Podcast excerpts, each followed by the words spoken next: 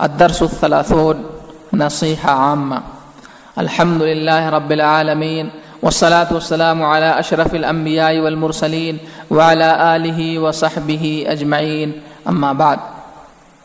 قال رسول الله صلى الله عليه وسلم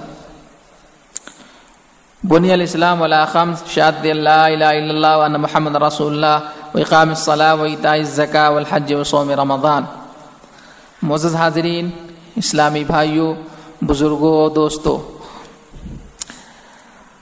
رمضان کا مبارک مہینہ ہم نے پایا۔ اللہ تعالیٰ کا اس پر ہمیں بے حد شکر ادا کرنا چاہیے کہ اس نے ہمیں معزز اور مبارک مہینہ عنایت کیا، جس مہینے کے اندر اللہ تعالیٰ اپنے بندوں کے اوپر مہربان ہوتا ہے اور دوزک سے انہیں محفوظ کرتا ہے۔ اور اجر و ثواب کے اندر اضافہ فرما دیتا ہے۔ کتنے سارے لوگ ایسے ہیں جو اس مہینے کے آنے سے قبل وفات کر گئے، وفات پا گئے۔ لہذا ہمیں اللہ کا اس پر بے حد شکر گزار ہونا چاہیے اور اللہ تعالیٰ کا شکر ادا کرتے رہنا چاہیے۔ میرے محترم بزرگوں اور دوستوں، رمضان کا جب مبارک مہینہ آتا ہے تو شیاطین کو قید کر دیا جاتا ہے اور رمضان کی فضیلت کو دیکھتے ہوئے لوگ اللہ کی عبادت کی طرف دوڑ پڑتے ہیں، قرآن کریم کی تلاوت کرتے ہیں، نماز پڑھتے ہیں، روزہ رکھتے ہیں اور جو کچھ اللہ نے دیا ہے، اسے خرچ کرتے ہیں۔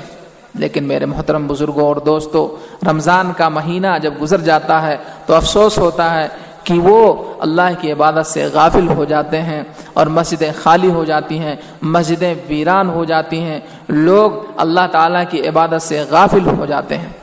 ایسا محسوس ہوتا ہے کہ صرف رمضان ہی کے اندر نماز فرض ہے یا رمضان ہی کے اندر آدمی کو عبادت کرنی چاہیے، رمضان ہی کے اندر صرف قرآن کریم کی تلاوت کرنی چاہیے۔ میرے محترم بزرگوں اور دوستوں ایسا نہیں ہونا چاہیے۔ رمضان کے مہینے میں زیادہ سے زیادہ نیکیاں کمائیں اور رمضان کے بعد بھی جو فرائض ہیں، جو واجبات ہیں، اس کا اہتمام کریں۔ سب سے اہم چیز نماز ہے۔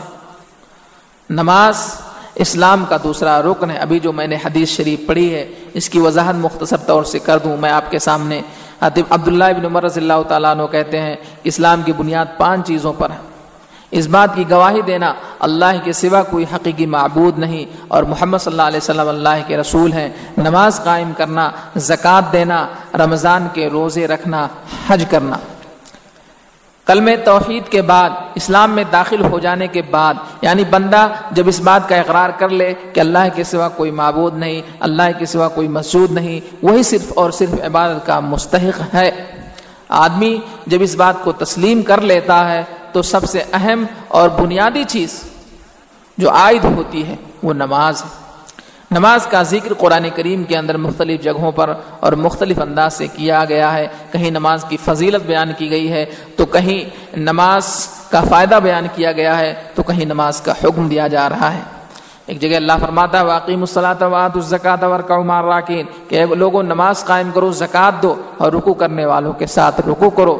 ایک جگہ فرماتا ہے ان صلاح تنہا الفا والمنکر بے شک نماز بے حیائیوں اور برائیوں سے روکتی ہے۔ یہاں نماز کا فائدہ ذکر کیا۔ اسی طریقے سے نماز کی فضیت کا ذکر کرتے ہوئے اللہ تعالیٰ فرماتا ہے ان صلاح کان والمومنین کتاب موقوتا کہ بے شک نماز وقت مقررہ کے اوپر فرض ہے۔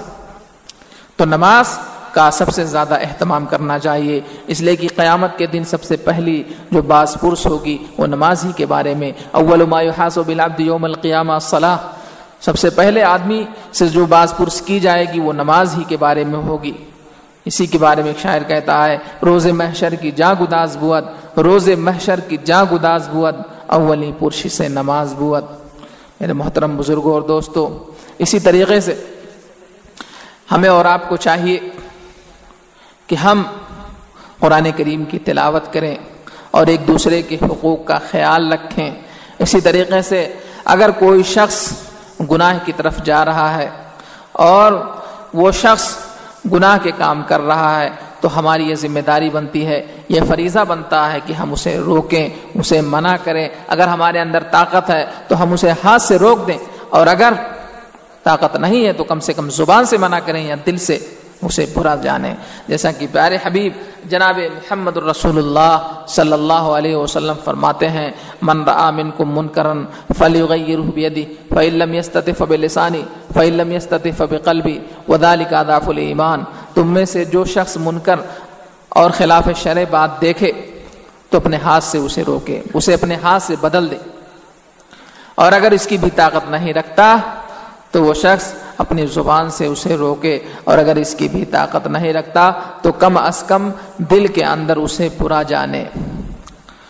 تو میرے محترم بزرگوں اور دوستوں اگر ہمارے اور آپ کے کہنے سے کوئی ایک شخص راہ راست پر آ جاتا ہے تو اسے تو ثواب ملے گا ہی۔ آپ کو بھی اس میں سے اجر اور ثواب ملے گا اور دونوں کے اجر اور ثواب کے اندر کسی قسم کی کوئی کمی نہیں ہوگی۔ مند اللہ خیر فلاح اجر مثل فائل کہ جو شخص اسی خیر کی طرف رہنمائی کرتا ہے، تو اسے کرنے والے کی طرح اجر ملتا ہے۔ اسی طریقے سے اگر آپ کے ہاتھ پر کسی کو ہدایت نصیب ہو جاتی ہے، اگر کوئی شخص مومن ہے اور مسلمان ہے، راہ راست سے وہ شخص بھٹکا ہوا ہے اور آپ کے کہنے کی وجہ سے وہ شخص راہ راست پر آ جاتا ہے یا غیر مسلم ہے، اسلام کی طرف وہ شخص نہیں آیا ہوا ہے اور آپ کے کہنے کی وجہ سے وہ اسلام میں داخل ہو جاتا ہے تو اس کو تو ثواب ملے گا ہی اور اس کے لیے جو اجر ہے اسے ملے گا ہی، آپ کو بھی اس اجر کا برابر برابر آپ اس اجر کے اندر شریک ہوں گے۔